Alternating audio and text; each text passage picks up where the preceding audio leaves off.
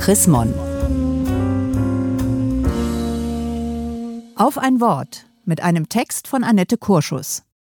Es muss nicht alles neu werden.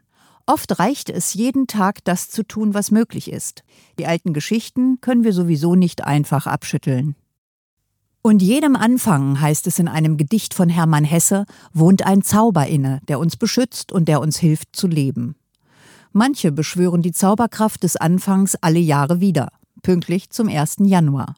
Da werden Pläne geschmiedet, gute Vorsätze gefasst, große Ziele in Angriff genommen, als sei das neue Jahr eine Art unbeschriebenes Blatt, auf dem man sich gewissermaßen ganz neu erfinden kann. Schrullen ablegen, schlechte Angewohnheiten über Bord werfen, Ausreden hinter sich lassen, immer wieder diese beinahe rührende Idee, es könnte plötzlich alles ganz anders werden, nur weil sich die Jahreszahl ändert. Aller Anfang, das weiß der Volksmund, ist aber auch schwer bleibt schwer, immer neu. Egal wie und wo man damit anfängt, immer bringt man mindestens sich selber schon mit. Wo auch immer man hinkommt und was immer man tut. Immer schon gibt es etwas oder jemanden, das oder der oder die vorher da waren. Und vor denen, die vor uns waren, waren auch welche. Und immer so weiter. Echte Anfänge kriegen wir selten hin und selten zu sehen. Mittendrin, da kennen wir uns in der Regel wesentlich besser aus, ob wir wollen oder nicht. Wir stecken mittendrin in lauter alten Geschichten. In Geschichten von Vertrauen und Liebe, zum Wundern und zum Staunen. In Geschichten, die wir nicht begonnen haben und in denen wir doch leben dürfen, die uns umgeben wie ein wärmender Mantel. Gott sei Dank.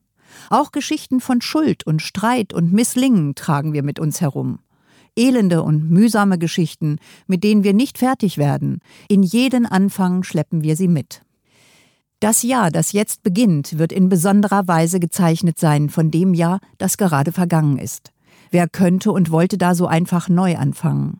Auf nie gekannte Weise haben wir gespürt, wie verletzlich unser Leben ist und wie wenig wir es in der eigenen Hand haben. Das wird uns vorsichtig machen, hoffentlich in manchem auch weise.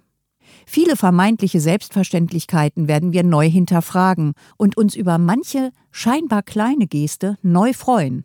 Die Krise hat uns gezeigt, wie absurd es ist zu meinen, wir seien Herrinnen und Herren unserer Tage und könnten bis auf Jahre hinaus unser Tun und Lassen planen. Womöglich kommen wir auf heilsame Weise unserem menschlichen Maß auf die Spur. Wir werden weiterhin neue Anfänge wagen. Wie sollte es anders sein? Wir werden weiterhin Termine in unsere Kalender eintragen, als ließe sich planen. Und wir werden es anders tun als bisher. Weniger sicher, viel flexibler, stets auf der Hut, es könnte womöglich anders kommen. Und immer voller Hoffnung, dass es selbst dann irgendwie gehen wird. Gottes Güte ist jeden Morgen neu, heißt es in der Bibel. Für Menschen wie mich, die sich immer wieder schwer tun mit dem Anfang eines neuen Jahres, ist das eine gute Gewissheit. Mitten in dem seltsamen Anfangskater, der mich regelmäßig im Januar beschleicht, ahne ich, jeder Tag ist ein neuer Anfang, den Gott mir schenkt.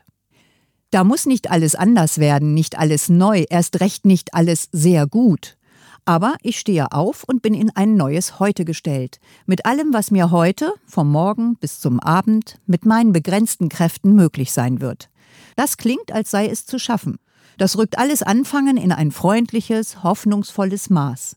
Und das seltsame Katergefühl weicht sachte einer zuversichtlichen Neugier. In diesem Sinne, ein gesegnetes Heute und das 365 Mal im Jahr 2021.